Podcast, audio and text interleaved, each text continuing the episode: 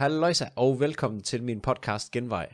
Mit navn det er Mads Lyngø, og i dag der har jeg Uffe Lyngå med i studiet fra Publico. Og Publico det er et kommunikationsbureau, og øhm, i hele den her snak, som vi har i dag, jamen der kommer vi for eksempel ind på sådan de største læringer, som Uffe og hans, hele hans team har været under i løbet af denne her rejse med at bygge Publico. Og øhm, også sådan, hvordan det er at være ejerleder, og hvordan man får succes som ejerleder. Og øhm, Uffe han peger lidt på, at hans spidskompetencer nok ikke har været selve det, som beroet lavede, altså kommunikation, men mere det her menneskelige, og sådan det her med at have en feeling med, hvad der er brug for inden for det. Og i Publiko, der har de nok været nogle af dem, der har været allerførst fremme med det her med at, at få balance mellem arbejde og hverdag, og på en eller anden måde lykkedes med at måske arbejde en lille smule mindre, men stadigvæk få en masse resultater ud af det. Og jeg synes bare hele den her indgangsvinkel, som Uffe har til det her work-life balance, og at en medarbejder er et helt menneske, som skal kunne lide at være på arbejde, men de skal ikke gå på arbejde for at leve. De skal simpelthen leve et liv ved siden af. Og jeg er helt vild med den tilgang. Og vi får en god snak om lige præcis den del, og måske også, hvor at kommunikationsbranchen skal til at gå hen af i de her tider. I det hele taget synes jeg bare, det var en sindssygt spændende podcast at optage, og jeg glæder mig virkelig til at præsentere dig for den. Så, jeg vil ikke holde dig meget længere her. Jeg vil bare sige, kan du have en rigtig god lytter. Vi ses.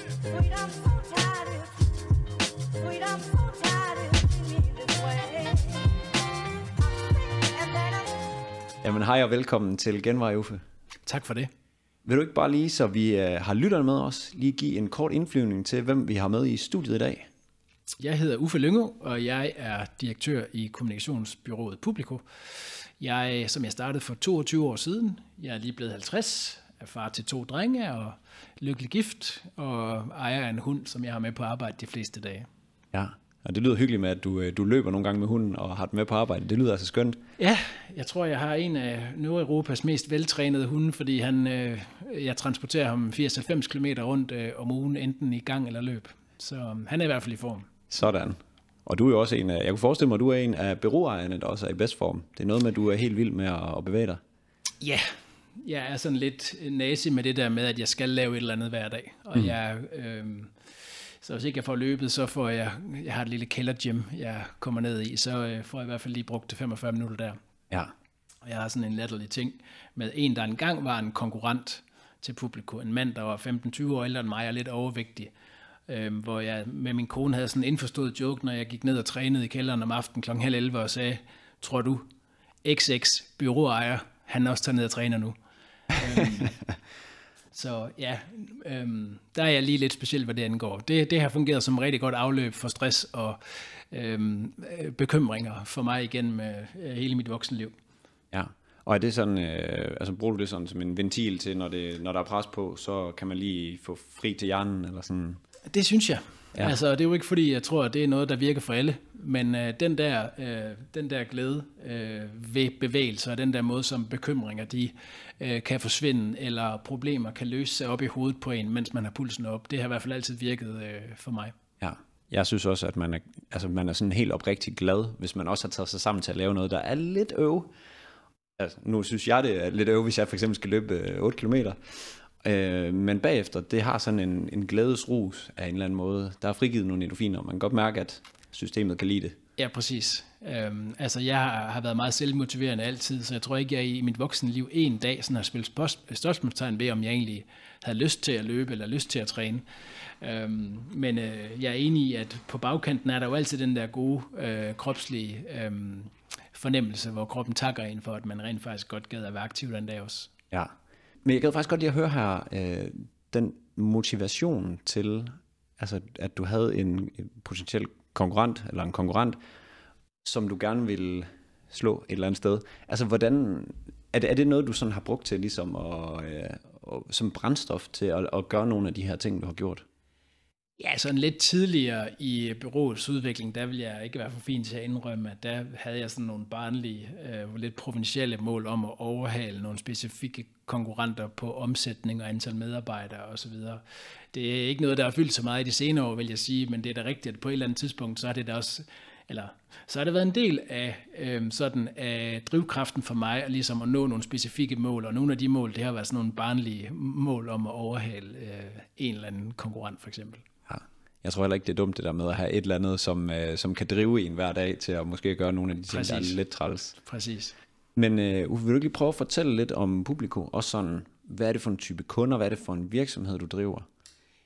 Vi er sådan, hvad kan man kunne sige, et, et mellemstort øh, kommunikationsbyrå, øh, som har speciale i at hjælpe det, vi kalder vidensstærke organisationer. Og det dækker i virkeligheden over B2B virksomheder, øh, som sælger komplekse ting. Øh, det kunne være inden for finans, eller det kunne være inden for energi, eller det kunne være inden for forsyning, eller inden for teknologi, eller byggeri men inden for nogle industrier, hvor man sælger nogle øh, projekter gennem nogle lange salgscykler, øh, og hvor man sælger lidt på tillid og troværdighed og øh, langvarige relationer. Øh, og øh, den type virksomheder passer godt øh, til os. Så det, det er primært dem, øh, vi hjælper. Så har vi også nogle offentlige kunder, som også er vidensstærke. Det kan være ministerier, eller styrelser, eller kommuner, mm. hvor vi laver nogle typisk lidt strategisk komplekse kommunikationsprojekter sammen med dem. Ja, og hvilken størrelse, hvis vi bare sådan tager den sådan private virksomhed, hvordan, øh, ja, hvordan ser det ud? De virksomheder, vi har flest af blandt kunderne, det er sådan nogle, der er øh, imellem øh, 100 og 500 ansatte. Okay. Eller mellem 100 millioner og en milliard i omsætning. Det er nok sådan øh, dem, vi har allerflest af. Og det altså, vi har egentlig ikke en ambition om, at vi skal op og have øh, C25 virksomheder. Øh, vi synes faktisk, det er sjovere at arbejde sammen med nogle virksomheder, hvor vi snakker med, hvis ikke direktøren, så med nogen øh, med stjerner på skuldrene, og hvor vi faktisk kan have noget impact på den virksomheds kommunikationsindsats. Hvis vi arbejdede for Danmarks største virksomheder, så ville vi snakke med en eller anden nede i hjørnet af kommunikation eller marketing, mm. og det kunne være fint nok, men vi ville jo ikke på den måde have en synlig impact på den virksomhed formentlig. Nej, så et eller andet sted, så er det rart, at man har en virksomhed, der er lidt agil, som faktisk kan føre nogle af de her ting ud i, i livet lidt hurtigere. Ja, præcis. Og, og hvor man snakker med nogen, som øh, altså er med til at træffe nogle beslutninger. Mm. Det, øh, det, det betyder meget, og man kan sige, der er jo typisk også den sammenhæng, at ude i den her type virksomheder, som vi arbejder for, der er der mellem 1 og 10 øh, medarbejdere i marketing og kommunikation så der er nok til, at man kan nogle ting, mm. men der er også øh, få, øh, eller der er også så få, at der man typisk også mangler enten noget kapacitet eller nogle specifikke kompetencer på forskellige områder. Ja, jamen det giver virkelig god mening. Det er også meget den type virksomheder, vi henvender os til. Altså de her, hvor man har, man har lidt interne ressourcer, men, men oftest så, øh, så har man brug for noget eksternt Præcis. til specifikke ting. Præcis. Og vil du ikke lige prøve sådan lige at, at tage os igennem publikos historie? Fordi det er noget med, det har ikke altid heddet det.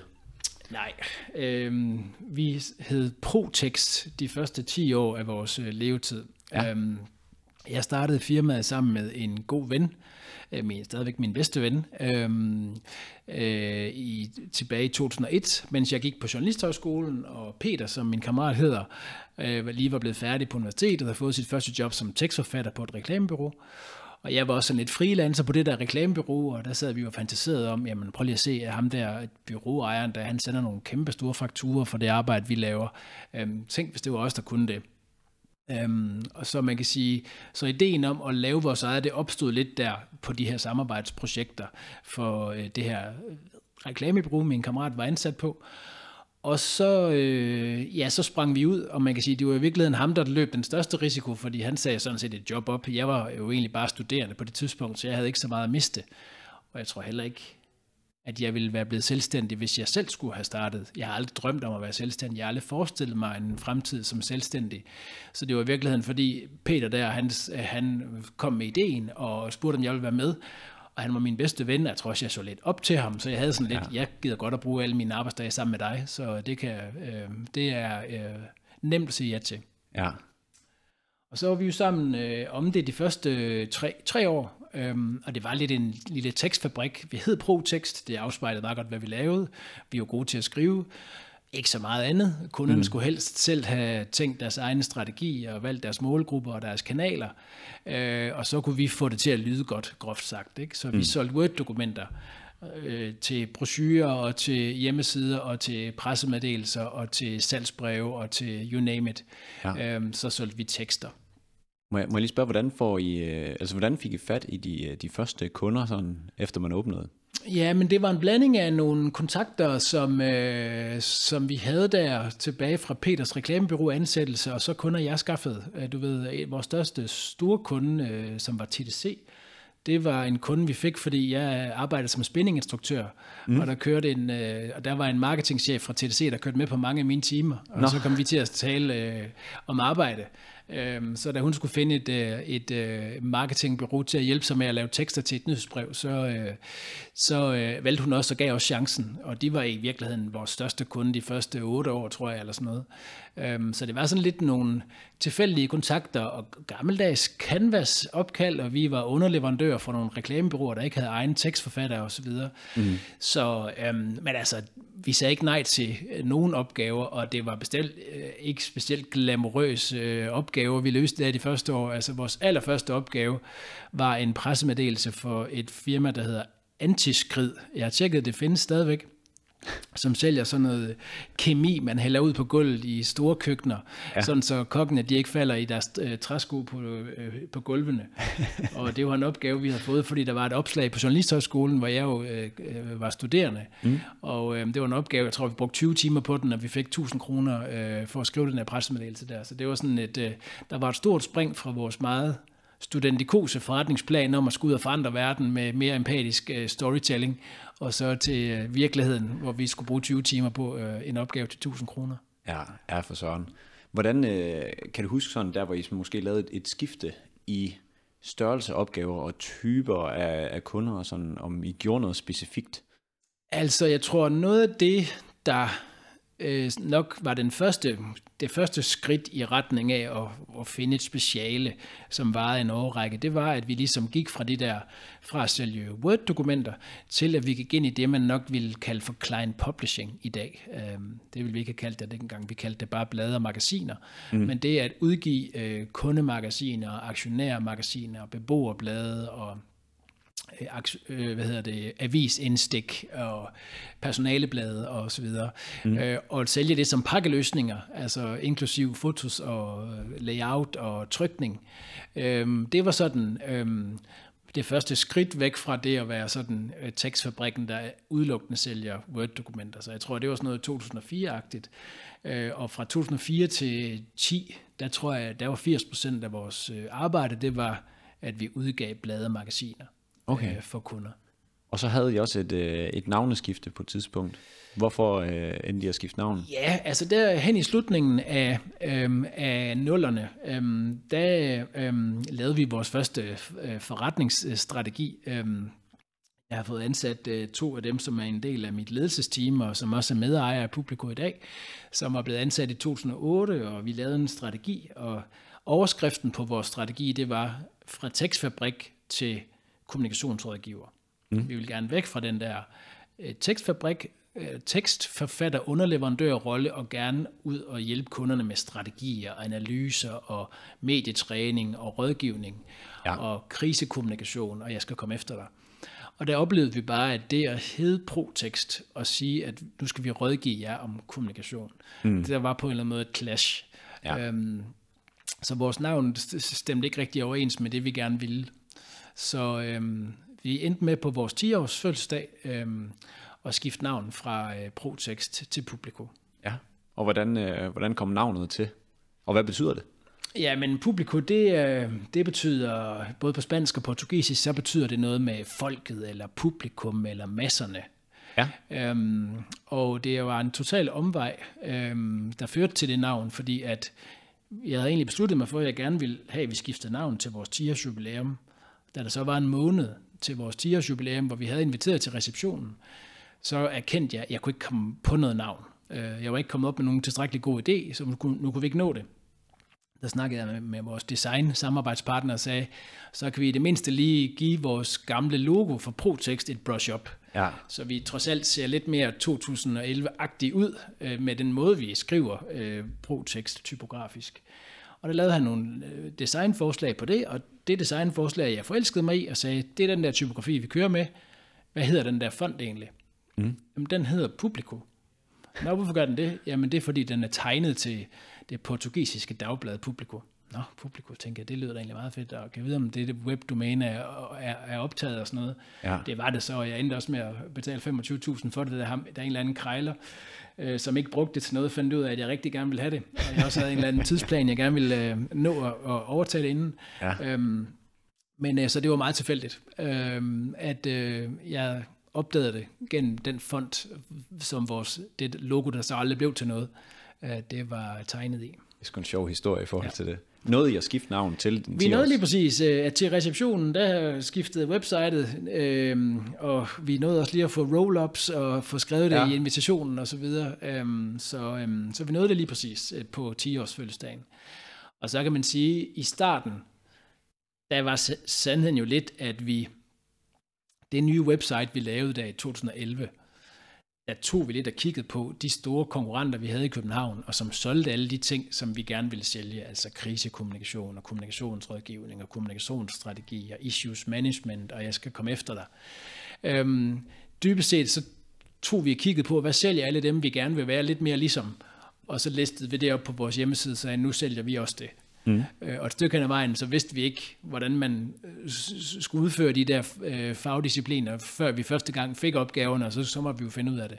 Ja. Så det har lidt været sådan en måde, altså vores måde at gøre tingene lidt sådan, det her, den her lidt fortærskede udtryk med at, øhm, at lægge skinnerne, mens toget kører, men mm. sådan var det virkelig. Øhm, at vi på den måde ligesom opfandt øh, vores måde at skulle lave en kommunikationsstrategi øh, første gang, vi skulle lave det, og vores måde at hjælpe med krisekommunikation første gang, der var en kunde, der havde en krise og så videre. Ja. Sådan har det lidt været. Så det var sådan lidt, okay, nu har vi en opgave inde på det her, som vi havde tænkt, vi gerne vil. Nu nørder vi det bare fuldstændig, hvordan det skal til. Præcis, præcis. Ja. Og der har sikkert været en masse fejlskud, hvis man gik tilbage og kiggede på, hvordan vi gjorde det dengang, men øh, mm. Det var i hvert fald sådan, øh, vi gjorde det. Altså, vi ansatte ikke mere erfarne folk. Vi var ligesom jeg og de folk omkring mig, vi var ligesom de mest erfarne, der var. Mm. Så hvis ikke vi har prøvet det før, så var vi nødt til at finde ud, hvordan vi, vi øh, kunne løse det, ikke? Total uh, PB-tilgang. Ja, fuldstændig. Ja. Øhm, ja, og det er jo så, øh, det er jo så efterhånden også lang tid siden, ikke også? Øh, nu har vi jo heddet Publico i længere tid, end vi nåede at hedde Protekst.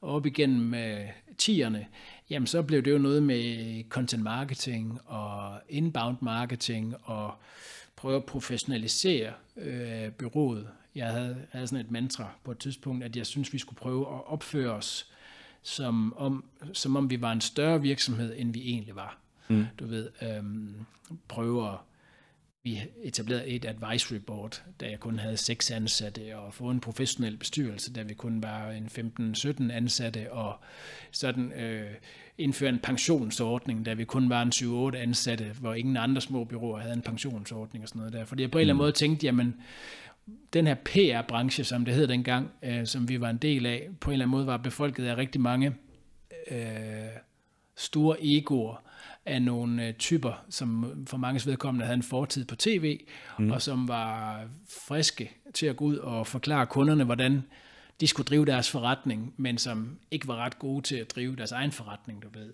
Ah, Retssager ja. med kompagnoner, medarbejdere, der cyklede ind og ud, øh, overskud det ene år, og kæmpe underskud det næste år. Så jeg tænkte på en eller anden måde, så i den her branche, der var ligesom, der burde være øh, plads til nogen, der på en måde prøvede at drive, tænke byrådriften mere professionelt, end vores størrelse egentlig berettigede til. Så der var Blue Ocean i ordentlighed. Ja, det, det kan du sige, og det er jo ikke sådan, det er jo ikke sådan ren blåøjet øh, ordentlighed, fordi man kan sige, nogle af de ting, jeg gjorde tidligt med at få en professionel bestyrelsesmedlem, som hedder Henrik Jensen, der stadigvæk er formand i dag, og det er udnævne en kollega til byråchef, fordi han var god til sådan noget med ressourcestyring og tal, og som jeg ikke selv er særlig god til, jeg er faktisk pive dårlig til det. Øhm, men, men det er jo i virkeligheden en ting, som man kan sige, ja, man kan godt kalde det ordentlighed, men man kunne også kalde det øh, lønsom forretningsdrift. Øh, mm. øhm, fordi det, det er jo også ting, der har været med til at gøre, at vi, at vi øh, hvad kan man sige, med, med tiden er, er blevet en virksomhed, som også kan finde ud af at tjene penge samtidig med, at vi har vækst. Ja. Det er jo ellers den klassiske sådan opstartsproblematik, at man kan godt lave vækst, men det er svært at tjene penge undervejs, og sådan var det også for os. Masser af toplinje, nul bundlinje. Ja, Ej, vi har aldrig lavet underskud, og vi har Ej. også haft vækst hvert eneste år, men vi har haft mange år med en meget lille overskudsgrad. Okay. Og har, har bestyrelsen været med til, altså tror du det har været godt, at de har så tidligt professionaliseret det, og bestyrelsen måske har været med til at træffe de beslutninger, der sådan også blev lønsomme på, på sigt? Ja, det, det, det, det er i hvert fald sådan min tolkning af det. Altså, der ja. kan jo godt være noget outcome bias i det, at øh, når jeg kigger tilbage, det er jo gået godt, siden vi fik bestyrelsen, så øh, om der lige er den der en-til-en kausalitet i det, det, det er jo måske svært at nå frem til, men virkeligheden er i hvert fald bare, at det at have en bestyrelse, der er med til at kigge på virksomheden strategisk, og nogle mennesker, som jeg selv har haft øh, respekt for, og hvor jeg ikke har ville sidde til næste bestyrelsesmøde og sige, at vi ikke har fået rykket på det udviklingsprojekt, vi aftalte på det seneste møde. Det er jo også en, altså en af, hvad kan man sige, de benefits, der kan være ved at have en professionel bestyrelse, at man, at man faktisk får rykket på nogle af de ting, som har øh, langsigtet mm. betydning, så man ikke bare øh, kun har snuden øh, i driftsporet. Og det er jo den risiko, der er i sådan en ejerledet virksomhed, hvor vi alle sammen har travlt, og vi har kundeopgaver og sådan noget. Ikke? At hvis ikke bestyrelsen havde været der, så er der mange ting, som ville være gået langsommere med vores strategiske udvikling. Ja, ja sådan, det er skide drift, at det kan nogle gange bare sluge alt overblik. Altså, fuldstændig, fuldstændig. Ja. Og der, altså, der er det jo også sådan, nu er vi jo et ledelsesteam på fire, øhm, med en byråchef og en kontaktchef og en udviklingschef, men vi er jo alle fire sovset ind i, i driften, og øhm, jeg har været her i 22 år, to af de andre har været her i 14 år, og en har været her i 6 år. Ikke? Mm. Så vi jo på en eller anden måde også har hovedet langt nede i vores drift. Så det er det ligesom at tvinge os selv på de kvartalsvise bestyrelsesmøder til lige at komme op i helikopterperspektivet, mm. øhm, sammen med en knivskarp formand og nogle øh, rigtig dygtige eksterne bestyrelsesmedlemmer. Øhm, jamen, det er jo også med til ligesom at gøre, at vi... Øhm, at, at jeg tror, at vi kommer til at tage nogle klogere beslutninger nu, i forhold til noget, vi kan måle effekten af om to år, end hvis vi bare havde hovedet fuld af Altså, fordi man kunne sagtens gå i recessionspanik nu og sige, vi skal bare, øh, nu skal vi bare have ordrebogen fyldt op med whatever, øh, som det kan lade sig gøre, så vi ikke skal ud og fyre nogen osv., men, mm. men altså, der kan det der langsigtede strategiske blik jo nogle gange være med til at gøre, at man holder hovedet koldt og tager nogle lidt mere langsigtede, øh, kloge beslutninger. Ja. Hvordan kommer I til at agere det, det næste tid her så? Ja, men altså et eller andet sted, så ændrer vi ikke strategi, øhm, fordi øhm, vi har heldigvis har det været sådan ved de tidligere øh, modgangsperioder, vi har oplevet både øh, under finanskrisen, efter finanskrisen og øh, øh, under corona og så videre, der har den kundesammensætning, vi har, vist sig at være sådan forholdsvis øh, recessionsresistent, forstået på den måde, at øh, at det kan godt være, at vores top ikke er lige så høje mm. som de byråer, som vækster mest, når det går opad, men vores altså vores bundniveau er så til gengæld heller ikke særlig øh, lavt. Altså vi har fordelt omsætning ud på rigtig mange forskellige virksomheder i forskellige brancher, så mm. vi er ikke på den måde afhængige af, at det skal gå godt i byggeriet, eller skal gå godt i finans, eller skal gå godt i øh, energibranchen. Der har vi på en eller anden måde øh, en meget god balance i tingene. Ja. Og også en ydelsesportefølje, der gør, at nogle af de ting, som, som vi sælger øh, meget af, når der er medvind i samfundet, jamen det bliver så opvaret i de perioder, hvor der er recession, så er det måske nogle af de andre ydelser. Så er der nogen, der laver fyringsrunder, eller øh, fusionerer virksomheder, eller øh, øh, kigger på employer branding, øh, i stedet for øh, ansættelses... Øh, øh, projekter osv. Så, videre, ikke? så der, øh, man skal aldrig sige aldrig, men altså dybest set, så er den, den strategi, der har virket for os de sidste fem år, det er den, vi et eller andet sted bygger videre på. Mm. Og en væsentlig del af det, det er at fokusere på de segmenter, hvor vi er gode, altså de virksomhedstyper og øh, de brancher, hvor vi har nogle stærke cases, hvor vi har hjulpet nogen med at skabe synlige og målbare resultater, jamen det er også dem, vi øh, går efter at finde nogle tvillinger til. Øhm, og det at tage vores egen medicin i forhold til content marketing, og være vedholdende med at styrke vores eget brand og være synlige øh, og kommunikere, jamen det, øh, det er jo også bare noget af det, vi så kan skrue op for.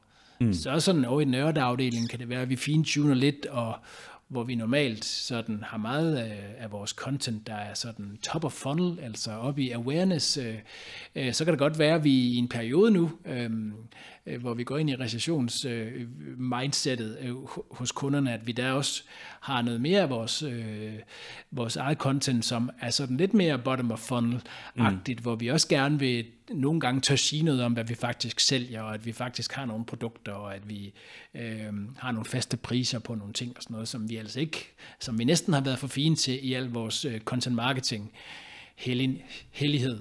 Ja. Øhm, der, er, der, der tror jeg, at vi kommer til at kigge lidt mere på noget lidt mere taktisk øh, kommunikation, også som supplement til alt det her awareness-skabende webinar og inspiration og e-bøger, og jeg skal komme efter dig. Ja, og er det, er det helt bevidst, at I tænker, at, øhm, at bottom, bottom funnel skal have mere fokus nu her, fordi at, at der er recessionsskyer øh, ind over, at, at så, skal, så skal folk virkelig vide, at man sælger noget, eller, eller hvad, hvad er tankerne bag, at, øh, at det skal yeah, være kærlighed? altså det, det, altså, det, det, det, er, altså det, det er lidt det, der er logikken, at, øhm, at øh, altså, vi, øh, vi oplever ikke, at vores pipeline er tørret ud, men hvis man sådan skal øh, kigge på de nationale økonomiske prognoser, jamen så er det jo sandsynligt, at i Q1 og Q2 i 2023, der vil Danmark være i en i et recessionsscenarie, og der er jo den virkelighed i byråbranchen, at hvis hvis BNP stiger øh, 3%, så, så vokser byråbranchen 6%, mm-hmm. men hvis BNP for eksempel falder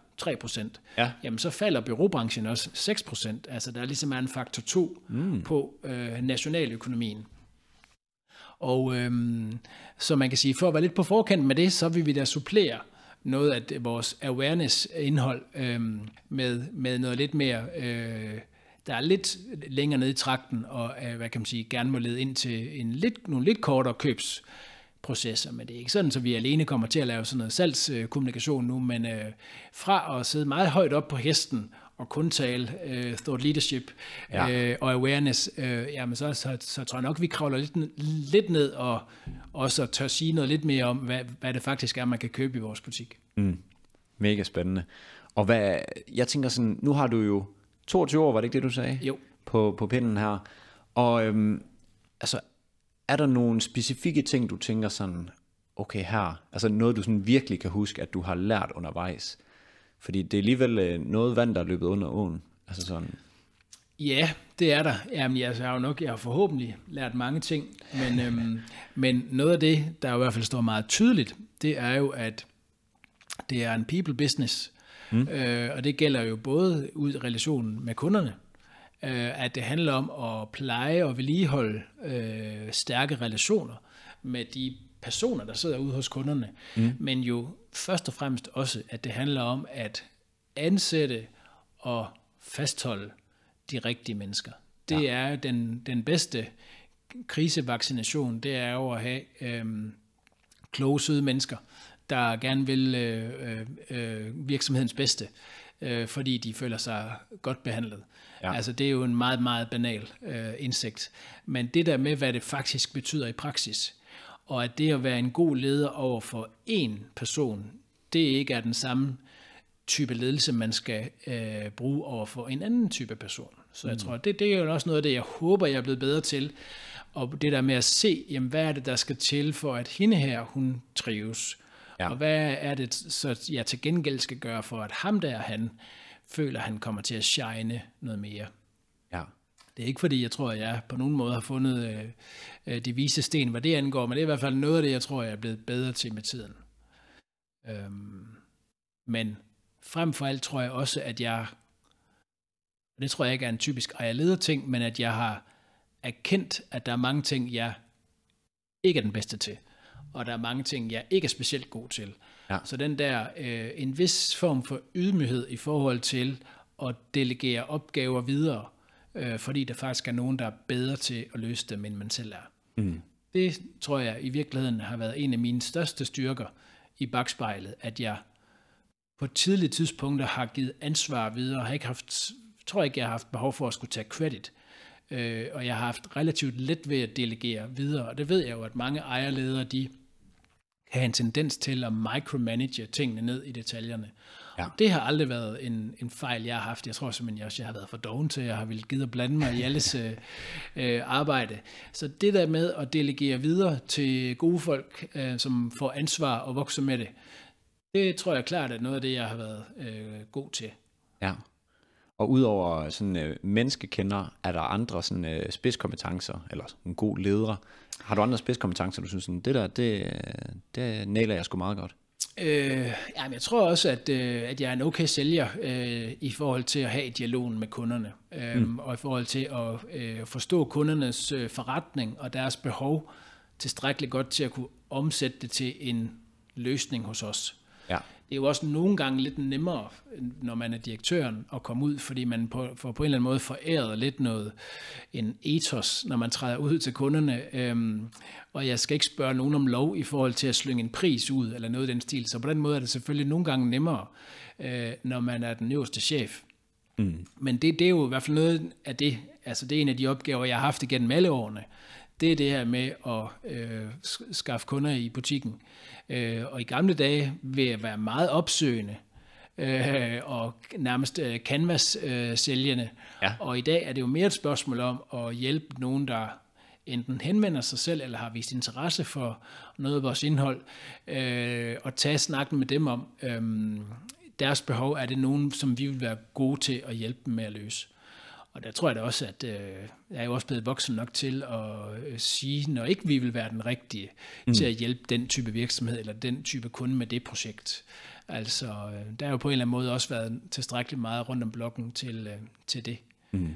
Øhm, Tror du, øh, tror du, det forbedrer jeres situation, at I også er blevet så voksne, at, øh, at man virkelig også bliver sige, jamen det her, det, det er en fed opgave. Vi gad godt have, at vi passede til den, men vi er ikke det bedste til at kigge herhen i stedet for. Det tror jeg, fordi altså noget af det, jeg jo har lært, øh, blandt andet af vores bestyrelsesformand og af, af byråchefen, det er det her med altså sandheden nede i de her nøgletal omkring øhm, den realis, altså de væsentlige nøgletal i sådan en butik som vores, det er øhm, øh, bruttoresultat per hoved, og det er øh, udfraktureringsgrad, og det er realiseret timepris. Og de der faktorer, øhm, der er nogle grundlæggende sandheder i, at hvis det er en opgave, man ikke har løst før, man ikke vil være særlig god til inden for en branche, man ikke har arbejdet i før, mm. så er sandsynligheden for, at man kan have en god realiseret timepris og en høj udfakturering på den type opgave, jamen den er bare ikke ret stor.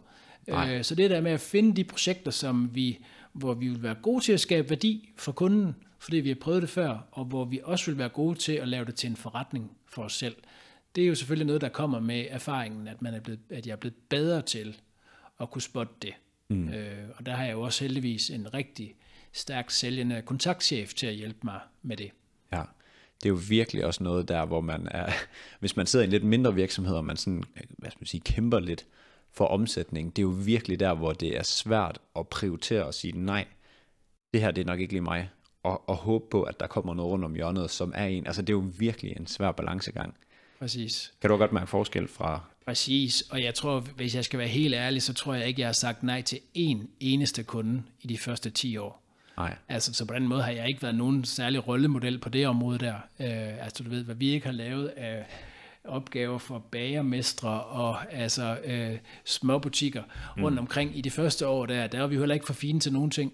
Øhm, men der tror jeg måske både, at vi er blevet flere, der er blevet bedre til at øh, vurdere tingene realistisk. Øh, altså Thomas, der er kontaktchef, mig som også er ude og holde mange kundemøder, og vores øh, marketingkonsulent, der blandt andet ringer ud og booker møder, jamen, vi har sådan en rimelig fælles forståelse af, jamen, hvad er det for nogle typer kunder, vi kigger efter, og hvem vil aldrig være et fedt mm. til os.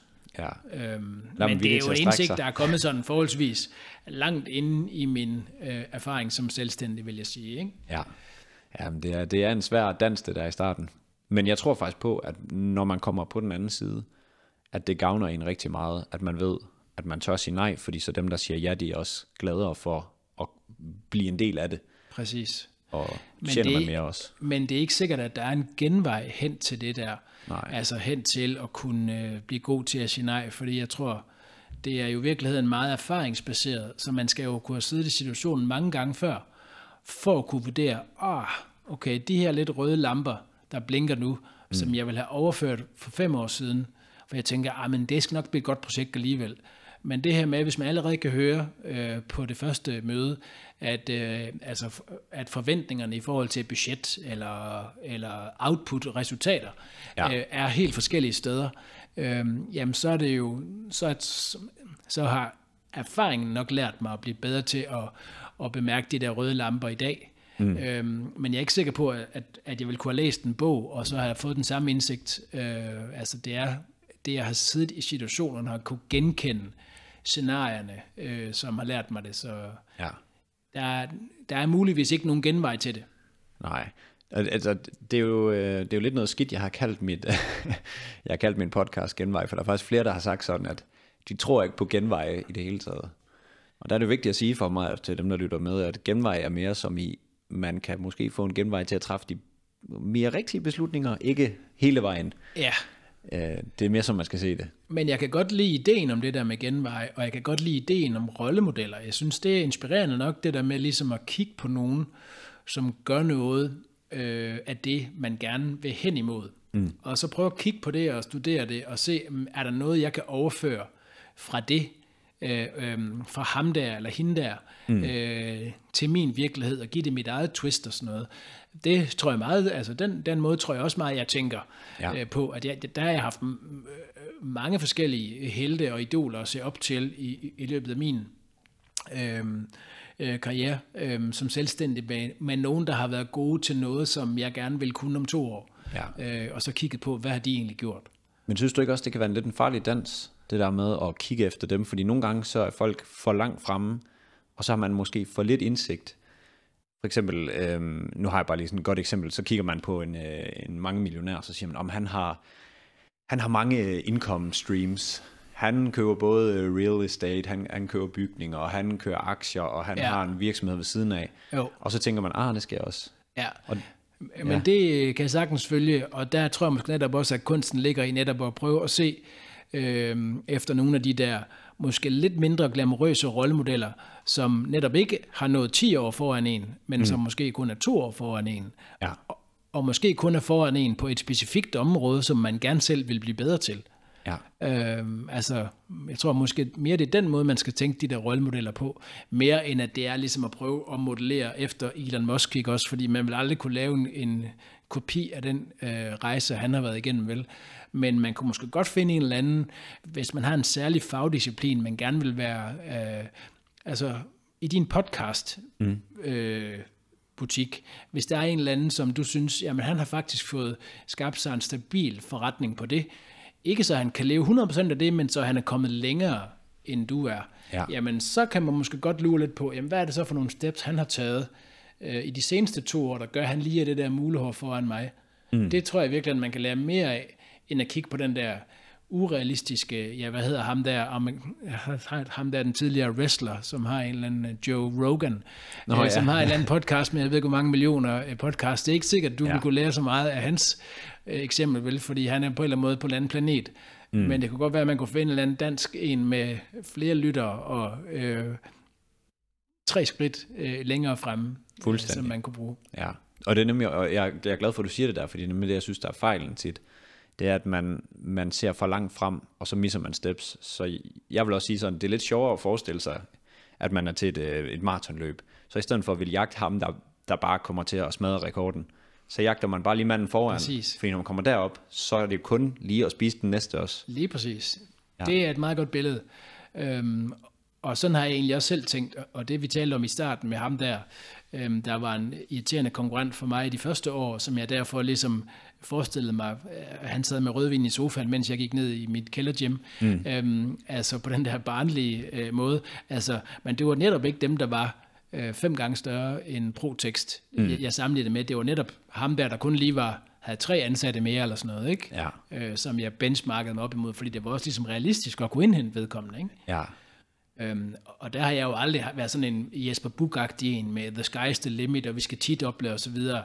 Der, hvad kan man sige, publikums udvikling, det har jo været sådan lidt 10-15 procent øh, kontinuerlig vækst igennem 22 år, ikke? Mm. Vi har jo, jo, vi har fået et par gazeller igennem tiden, men men dybest set, så har det været sådan en jævn og stabil, og ikke eksponentiel vækst på nogen måde. Øh, så Ja. på den måde er det lidt et andet mindset, det, hvor man ligesom skal grinde. øh, og være vedholdende. Mm. Og altså, det er måske i virkeligheden en anden, altså bortset fra det der med ydmyghed, så tror jeg med det der med udholdenhed, det tror jeg måske er en anden styrke. Altså det der med at faktisk møde op, øh, ja. gør det år ud, år ind, arbejde rigtig mange timer i, i de første år, øh, men stadigvæk i dag også være sådan rimelig flittig. Mm. Det, det er der også bare meget godt at sige om. Øhm, hvis man ikke er mere talentfuld i hvert fald, end jeg selv føler mig, så det der med at møde op, være vedholdende, øh, udføre sit arbejde og gøre det sit bedste. Ja. Altså også gøre det i det antal timer, man kan overkomme, og ikke blive fat kat for tidligt i hvert fald. Mm. Altså jeg kan ikke øh, beskrive, hvor meget respekt jeg har for folk, som altså bare ligger arbejdet, fordi rigtig meget, altså det, det der jeg forestiller mig, der er svært, det er jo ikke, det er ikke svært at få en, en grundform i noget, eller en, opnå noget hurtigt. Det er svært at gøre det kontinuerligt. Præcis. Altså, Præcis. Det er, ligesom du uh, dyrker sport nærmest hver dag. Præcis. Måske hver dag. Jamen det er hver dag, og ja. altså, der er jeg jo bare mega vedholdende. Og jeg tror måske også, der ligger et eller andet i det der med, jeg har en identitet som en med et middelmådigt talent. Mm. Og dem med middelmådige talenter, de arbejder måske bare lidt hårdere, ja. end øh, dem, der har opfattelsen af, at de er et kæmpe talent. Ikke? Mm. Du ved, jeg var en af de dygtigste i min folkeskoleklasse, og en af de dygtigste i min gymnasieklasse, og det gjorde, at jeg blev doven. Så kom jeg på statskundskab på universitetet, og så var alle dem, jeg gik på hold med, de var nok top 2 i deres gymnasieklasse i hvert fald. Og ja. derudover havde de en god disciplin med at faktisk læse og lave lektier og lave deres opgaver. Og der fik jeg sådan lidt et øh, reality-check på mit billede af, øh, hvor dygtig jeg ja. egentlig selv var.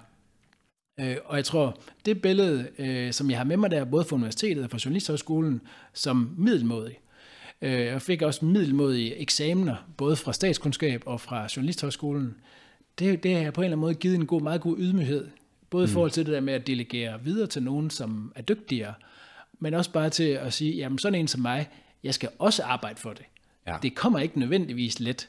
Øh, så der skal også bare laves en, en daily grind, øh, mm. hvis man skal lykkes. Ikke? Ja, og, og man siger jo faktisk også inden for sportens verden, at det er oftest den, der er toren hele sin ungdom, eller sådan, der er vant til hele tiden at skulle jagte nogen, der, der forstår, at jeg skal blive ved med at lægge arbejde i for at nå måske supertalentet, og lige pludselig så overhaler man, fordi super talentet et eller andet sted, sådan, åh, jamen, så bliver man lidt laissez-faire og lidt lad og Præcis. lidt fatkat, som du siger. Ja, men altså, jeg er frivillig ude i en badmintonklub i Aarhus, hvor vi jo har Anders Antonsen, der ligger nummer tre på verdensranglisten. Ja. Og på hans overgang, og på hans, i hans folkeskoleklasse, ja. der gik Rasmus Gemke, ja. øh, som jo så er nummer 15 i verden, eller sådan noget, ikke? Men de to har jo øh, trænet øh, hver dag sammen igennem hele deres barndom og ungdom. Og øh, Anders har sikkert hele tiden lige været mulehår, bedre, mere talentfuld, og Rasmus har bare været en grinder. Mm.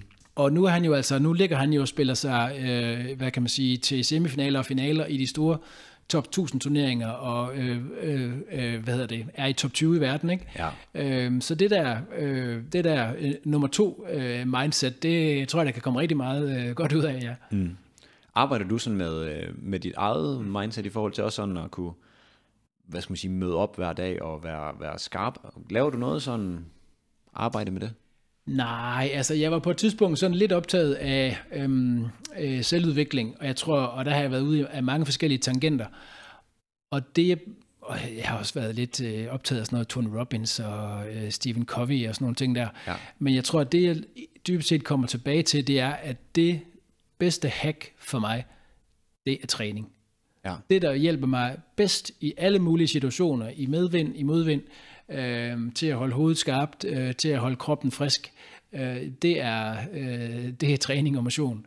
Øh, og det har givet mig meget mere end alle mulige selvhjælpsstier, øh, øh man kunne have gået ud af. Mm.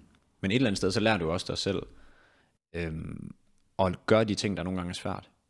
Altså, i det her med at skulle gøre noget hver eneste dag, så er det også sådan, hvis man hver eneste dag slynger dynen af, kigger over på træningstøjet og siger, jeg hopper i, Præcis. Og tager ud og løber. I stedet Præcis. for, at man siger, ja, jeg kunne måske lige, det er også lige, ej, i dag regner ja, jamen, fordi der, der er jo, altså, uden at man skal overdrive øh, øh, parallellerne, så vil jeg sige, der er jo også alle mulige udfordringer, men nu er jeg jo lige blevet 50, ikke også? Mm. har jo også, også en krop som en 50-årig. Det betyder jo også, at der er jo også perioder, hvor der er en skade, øh, det ene og det andet og det tredje sted.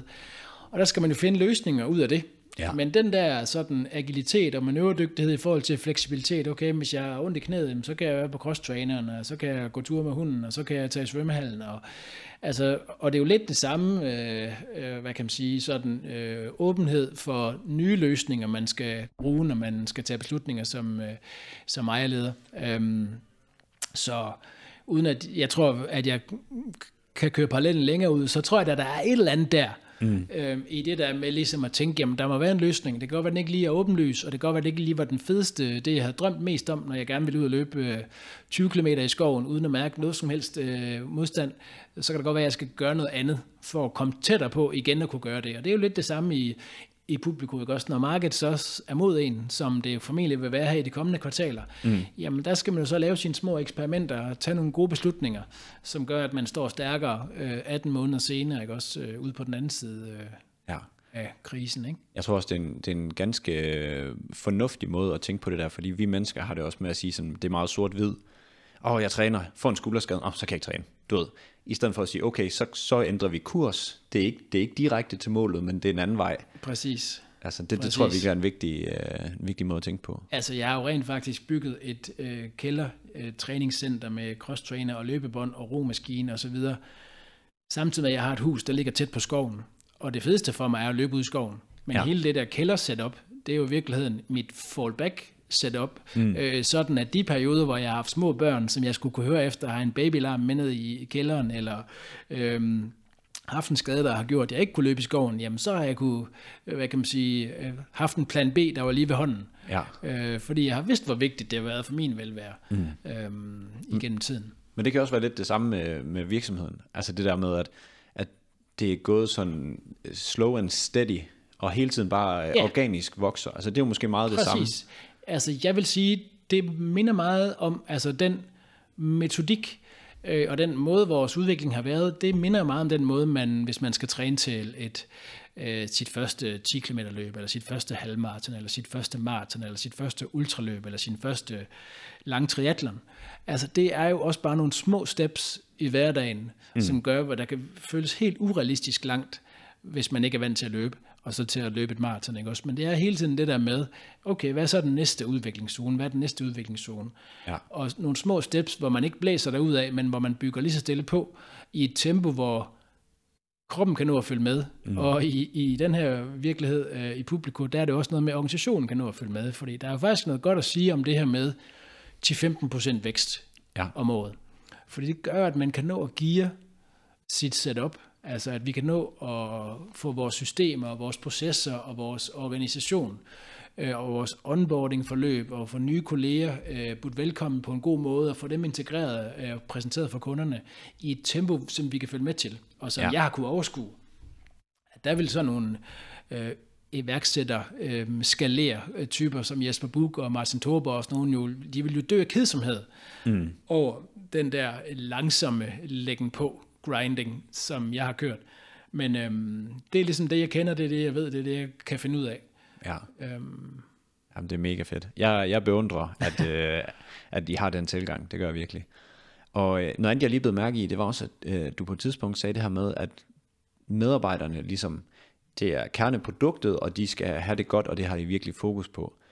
Og jeg tænker sådan, hvordan, øh, hvordan arbejder I med jeres sådan interne employer branding for at tiltrække de bedste, så I kan komme godt igennem kriser og øh, ja, alt det, der må være derude? ja, altså i vores branche, der er der jo den øhm, helt lavpraktiske sammenhæng, at glade medarbejdere giver glade kunder, som giver en glad ejer. Ja. fordi der bliver øh, øh, et resultat til overs, når året er gået.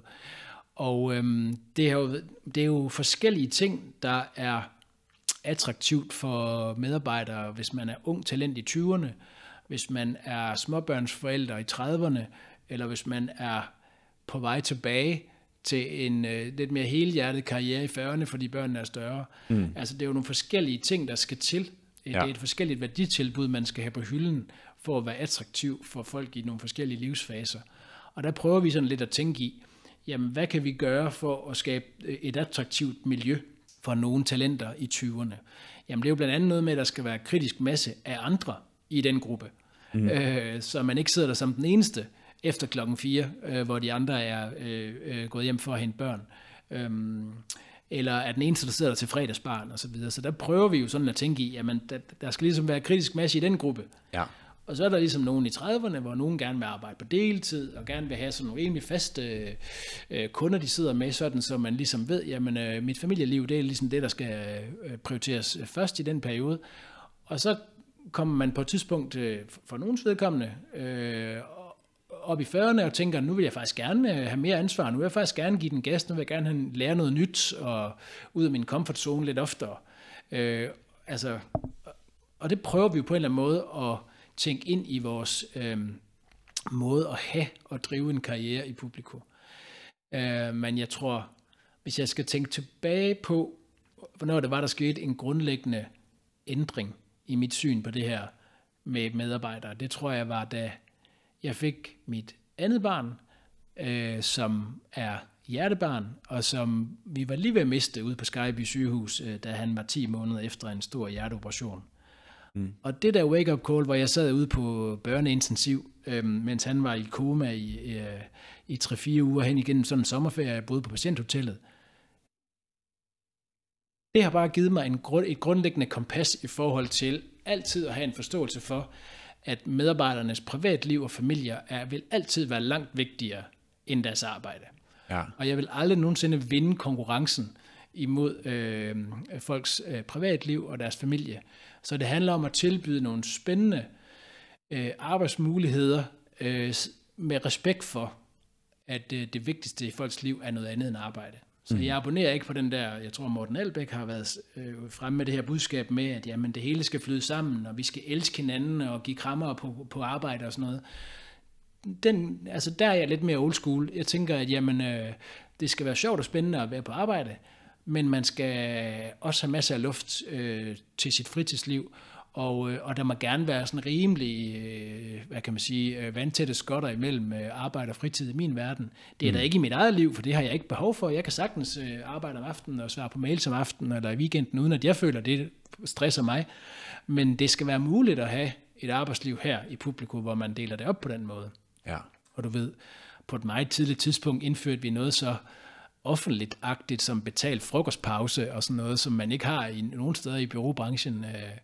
Og, øh, og vi prøver egentlig at praktisere det her 37 timers arbejdsuge øh, sådan rimelig rigidt, at øh, der er selvfølgelig spidsbelastningsperioder øh, for alle, men det skal være muligt, øh, og hvis man er ansat 37 timer, og være her 37 timer, minus de der to og en halv time, som er frokostpauserne, så i virkeligheden de 34,5 timer, ikke? Ja. og arbejde det.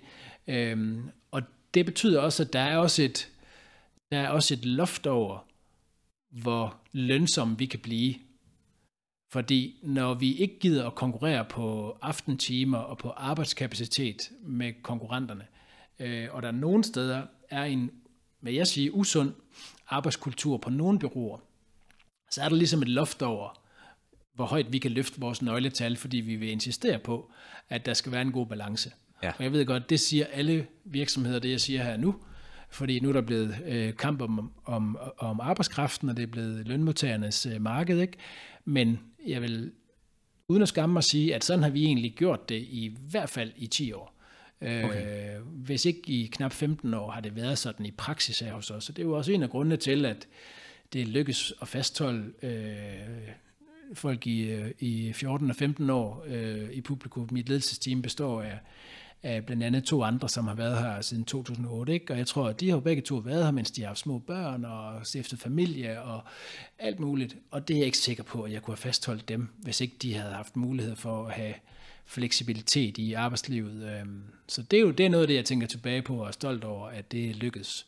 Mm. Øhm, og, øhm, og det, er, det er da noget, vi sikkert kan, stadigvæk kan blive bedre til. Øh, det her med at, at øh, have spændende, øh, spændende jobs øh, til forskellige øh, livsfaser, men det er noget, vi prøver at blive øh, meget bevidst om, og du ved, at vi er jo også blevet sådan mere professionelle i forhold til rent faktisk at have onboarding-forløb og mentorordning og, og så videre, så videre.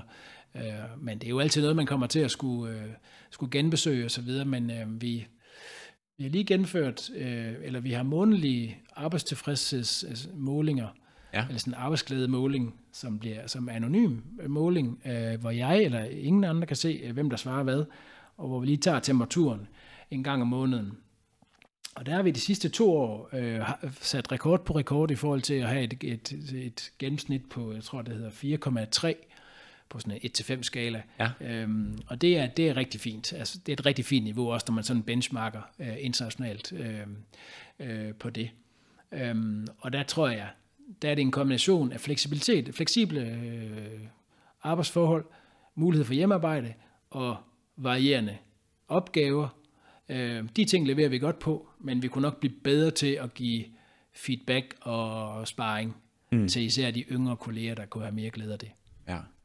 Jeg synes, det er, jeg synes, det er fantastisk, at I har, øh, I har, hvad skal man sige, folkene eller medarbejderne i fokus på den måde. Og man hører mange, altså nu har jeg talt med en del bureauer allerede, der er jo mange, der siger det her, men jeg tror også, der er mange, der, der siger det, fordi de ved, det er vigtigt, at man siger det.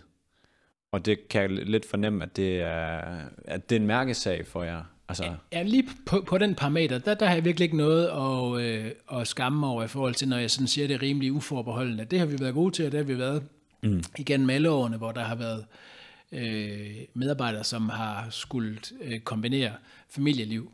Mm. Du ved, i de første år var det jo, øh, der var ingen, der havde børn. Jeg var den første, der fik børn og så videre, ikke? Så Ja. jeg, noget, jeg gik jo de der skridt forud øh, i min egen families udvikling, og gjorde mig de der erfaringer med at have et alvorligt sygt barn, og hvad kan man sige, få et wake-up call der i forhold til mine egne prioriteter, mm. som gjorde det nemt for mig at se, hvad det var, der var vigtigt for folks liv. Uanset om man har et barn, der er sygt eller ej, så, så er der ingen tvivl om, at, øh, at vores, øh, hvad kan man sige, de opgaver, vi har her, og det fællesskab, vi har her, som jo skal være spændende, og det skal være sjovt, og det skal være stimulerende, og man skal glæde sig til at møde ind. Ja. Men man skal forhåbentlig også glæde sig til at få fri, øh, og forhåbentlig ligger toppene i ens liv øh, uden for arbejdslivet. Mm. Øh, både når man er i 20'erne, når man er i 30'erne, når man er i 40'erne, eller man kommer på min alder. Ja. Øhm, der tror jeg ikke, jeg har ikke de der illusioner om, at, øh, at arbejdslivet på en eller anden måde skal ind og, og, og øh, levere meningen til ens liv. Altså, det skal helt klart levere et meningsfuldt bidrag, og det skal være stimulerende og attraktivt, og man skal rigtig gerne glæde sig til at komme på arbejde. Ja. Men øh, vi kan ikke levere svaret på, på meningen i folks liv. Det skal vi heller ikke bilde nogen ind, at vi, at vi gør. Nej, nej, det synes jeg giver god mening. Et eller andet sted så forestiller mig sådan, at man, t- jeg ved godt, at man ikke vil sige, at det er en bølgedal, når man er på arbejde, men hvis man kan, hvis man kan forestille sig, at man ikke kommer særlig langt ned, og altså, når man går fra arbejde til privat til arbejde, altså hvis, hvis den barriere, den er sådan, Præcis, ja, det er jo, det er jo, nogle, det er jo nogle forskellige ting, ikke også? Fordi hvis man har problemer på privatfronten, så kan det jo nogle gange være befriende nok mm. at være på arbejde. Ja. Fordi øh, uanset om man har en baby med øh, kolik derhjemme, eller man øh, er ved at blive skilt, eller øh, af, af, hvad man kan have udfordringer på hjemmefronten, der kan det at komme på arbejde med ressourcestærke kolleger, der overholder aftaler, varm kaffe og forudsigelige opgaver, mm. jamen det kan være attraktivt, ikke? Øhm, Omvendt er man nyforelsket og øh, skal til at have sit første barn, jamen der er, der er ens, øh, nu har jeg lige haft sådan en, en øh, han har sagt en exit-snak med en, der snart skal på barsel, ikke også? Ja. Det er jo helt naturligt, når man er på vej øh, på barsel med sit første barn, at så er det vigtigste i ens liv ikke, øh, hvad der lige sker med publikums kunder, eller med vores øh, omsætning, eller øh, de her hverdagsdetaljer, som det jo ret beset er, vel? Men, øh, og det er helt naturligt, så vil det også være for mig. Ja. Øhm, og der, der tror jeg bare, det, er- det er godt, hvis man kan have et realistisk blik på det der. ja, ja men det tror jeg, jeg, jeg er virkelig, øh, jeg er virkelig også fortaler for det der, jeg synes, det, det er fedt. Det ville jo virkelig at være mærkeligt, hvis det var, at man sidder med, altså skulle have første barn, og så sidder og tænker, åh, ja, også hvad med nu med arbejdet, og sådan, altså, det skal jo virkelig være ens første prioritet. Det er jo en af de største ting, der sker i ens liv, jo. Præcis, præcis. Og altså, ofte vil jeg også sige, at man får super gode øh, medarbejdere tilbage øh, fra barsel, øh, fordi at øh, dels trænger man til at bruge hjernen igen, mm. og synes, det er fedt at få nogle komplekse opgaver, man kan øh, løse nogle svære problemstillinger sammen med kloge kolleger, Øhm, men man er også enormt effektiv, fordi man tænker, jamen jeg har også noget, jeg har, nu har jeg noget, jeg har ansvar for derhjemme, så jeg skal ikke sidde på kontoret til halv fem, øhm, fordi jeg har den eller den ambition om at nå i vuggestuen øh, inden det er det tidspunkt, ellers er jeg en dårlig mor eller far, eller hvad det nu er. Øhm, altså, og det gør at man bliver enormt effektiv.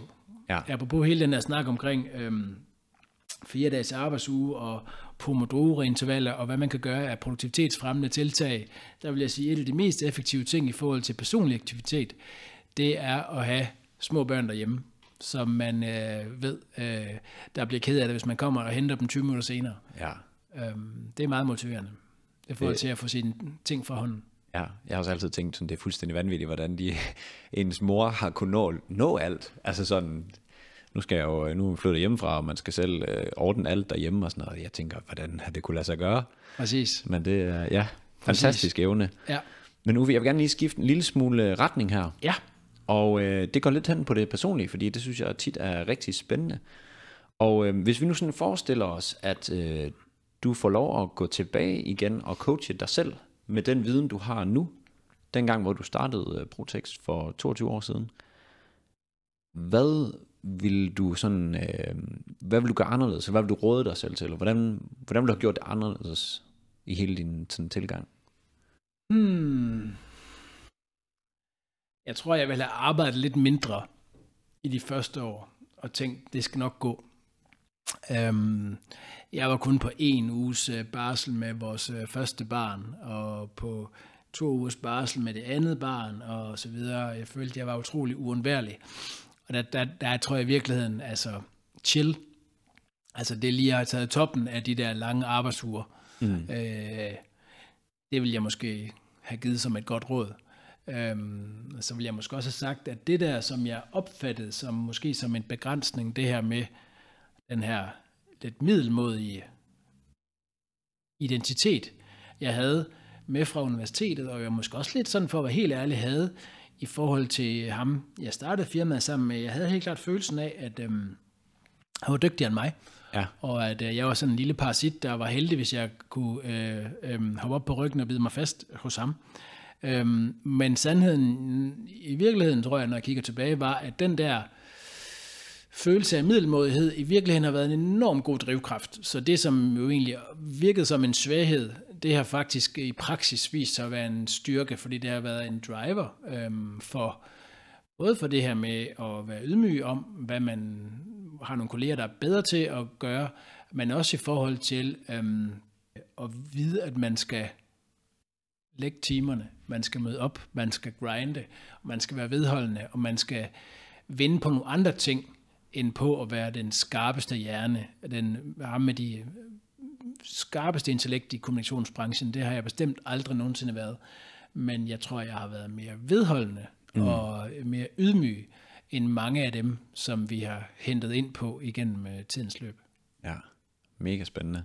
Og det er lidt sjovt, fordi at jeg hører faktisk tit sådan folk, når de, når de sådan skal kigge, kigge tilbage igen, og det er jo både, når jeg taler med folk på podcast, men også bare det hele taget. Jeg synes, det er ret spændende det der med, men sådan, nu når du er blevet klogere, og du kunne starte for ny, hvad vil du så have gjort? Og det er, det er tit noget, altså sådan, de finder ud af, at det er noget personligt, der, der ligesom er enten drivet eller andet. Det er aldrig sådan, jamen jeg skulle have været skarpere, jeg skulle have læst mere, eller jeg skulle have, Altså det er altid sådan noget med, at jeg burde, have, jeg burde have lavet mindre, eller jeg burde have anerkendt, at jeg var god nok, som jeg var, eller sådan. Ja, Det, det er tit sådan nogle, øh, sådan nogle ting der, ja. hvor man går og fortæller sig selv alt muligt mærkeligt. Det er nok meget naturligt, ja. Øhm, at det er øh, den type refleksioner, når man tænker tilbage. Hvad, øh, fortryder du noget, at du sådan er blevet, øh, altså sådan under din, øh, din vej her som selvstændig, er der noget, hvor du tænker sådan, ah, det var satans?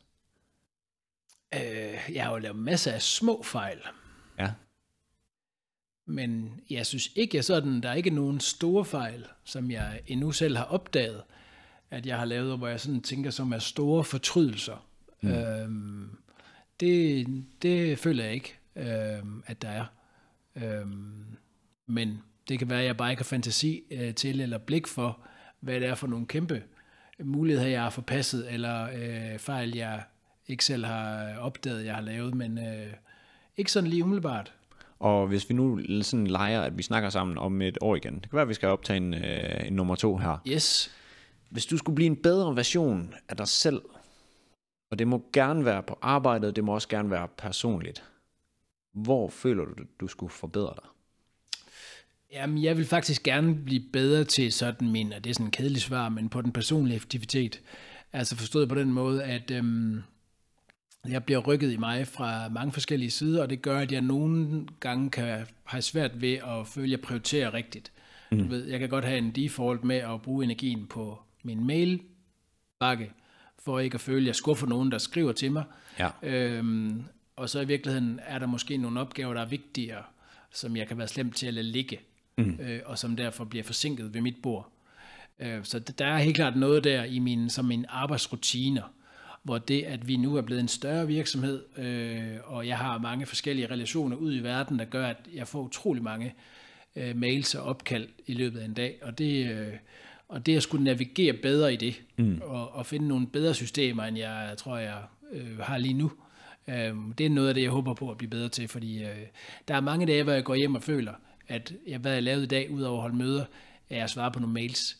Mm. Øhm, men i virkeligheden, den der vigtige, strategisk vigtige udviklingsopgave, hvor jeg kunne hvad kan man sige, bruge mine erfaringer og mine kompetencer bedst muligt, jamen den kan godt komme til at ligge stille i længere tid, øh, fordi jeg på en eller anden måde øh, sidder med snuden ned i at skulle reagere og respondere mm. på henvendelser. Og det er jo i virkeligheden ikke den, den bedste brug af min tid. Nej. Hvordan, øh, hvordan gør du det? Ja, men det er et godt spørgsmål. Øhm, altså jeg tror, en del af det tror jeg handler om helt lavpraktisk om mailvaner. Der er jeg i nogle perioder, ikke, et ret, altså ikke ret lange perioder, men i nogle perioder har jeg ligesom praktiseret det her med ligesom at have nogle vinduer, man siger, nu jeg, jeg, jeg må kun bruge tid på mails i de her vinduer. Ja.